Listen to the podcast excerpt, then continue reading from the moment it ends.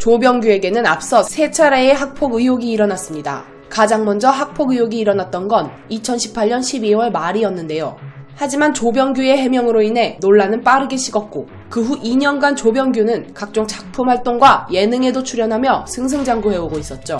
그러나 2021년 학폭에 관한 폭로가 줄줄이 이어지고 있습니다. 21년 들어 첫 학폭 폭로의 경우 작성자가 허위 사실임을 인정했고 소속사가 법적 대응을 예고했음에도 한 차례 더 의혹이 불거졌었는데요. 하지만 학폭으로 보기엔 애매한 부분이 있었고 조병규의 소속사는 이 또한 허위 사실이라고 주장했습니다.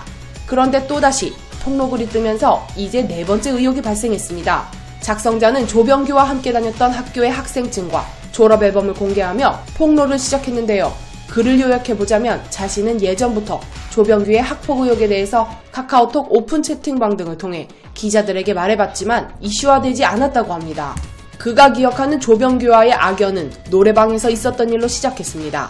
학교가 일찍 끝난 날 조병규는 작성자에게 반강제로 노래방을 가자고 했고 총 3명이서 노래방을 갔는데 노래방비를 전부 자신이 냈으며 마지막 곡으로 노래를 시키길래 못한다고 했더니 마이크로 때렸다고 합니다.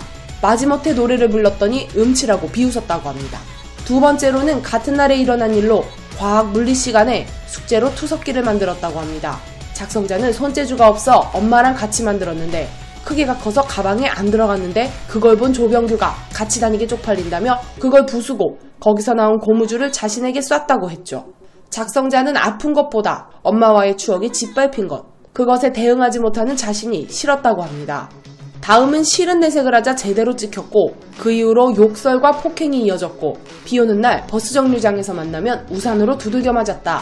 매점에 끌려가 조병규가 먹고 싶은 걸 사줘야 했다 등 구체적인 경험을 써내려갔죠.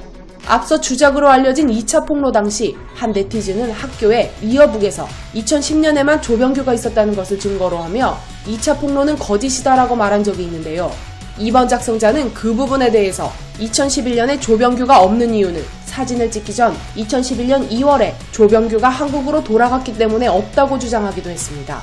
그러면서 2011년 초에 조병규가 뉴질랜드에 있던 시절 사진을 공개했는데요.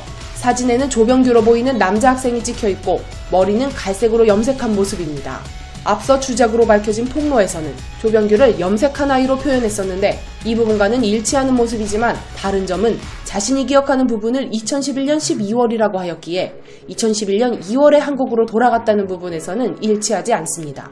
이에 소속사는 또다시 이 사실을 부인했습니다. HB 엔터테인먼트는 루머는 전혀 사실이 아니다라고 재차 강조하며 주작 폭로를 한 네티즌에게 받은 확약서를 공개했는데요. 확약서에는 조병규에 대한 비방의 목적으로 위 허위 글을 게시했으나 본인의 행위가 법률을 위반한 것이며 조병규와 소속 회사에 대한 재산상 정신적 손해를 입히는 행위임을 인식해 반성하고 있다. 앞으로는 이와 같은 위법 행위를 저지르지 않을 것을 약속드리며 만일 본인이 약속을 위반하는 경우 모든 민형사 책임을 부담하게 된다는 것을 명확하게 인지했다는 내용이 담겨 있었죠. 하지만 계속되는 학폭 의혹에 의심을 거뒀던 여론은 조금씩 흔들리고 있는 상황입니다. 대중들은 고소 협박이 뜬 뒤에도 이런 식의 폭로가 이어진다는 건 조금 의심스럽긴 하다.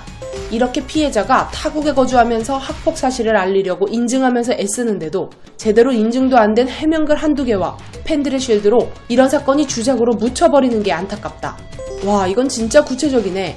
진짜 고소기사 떴는데도 계속 폭로글이 나오는 건 이상하긴 해 등의 반응을 보이고 있죠.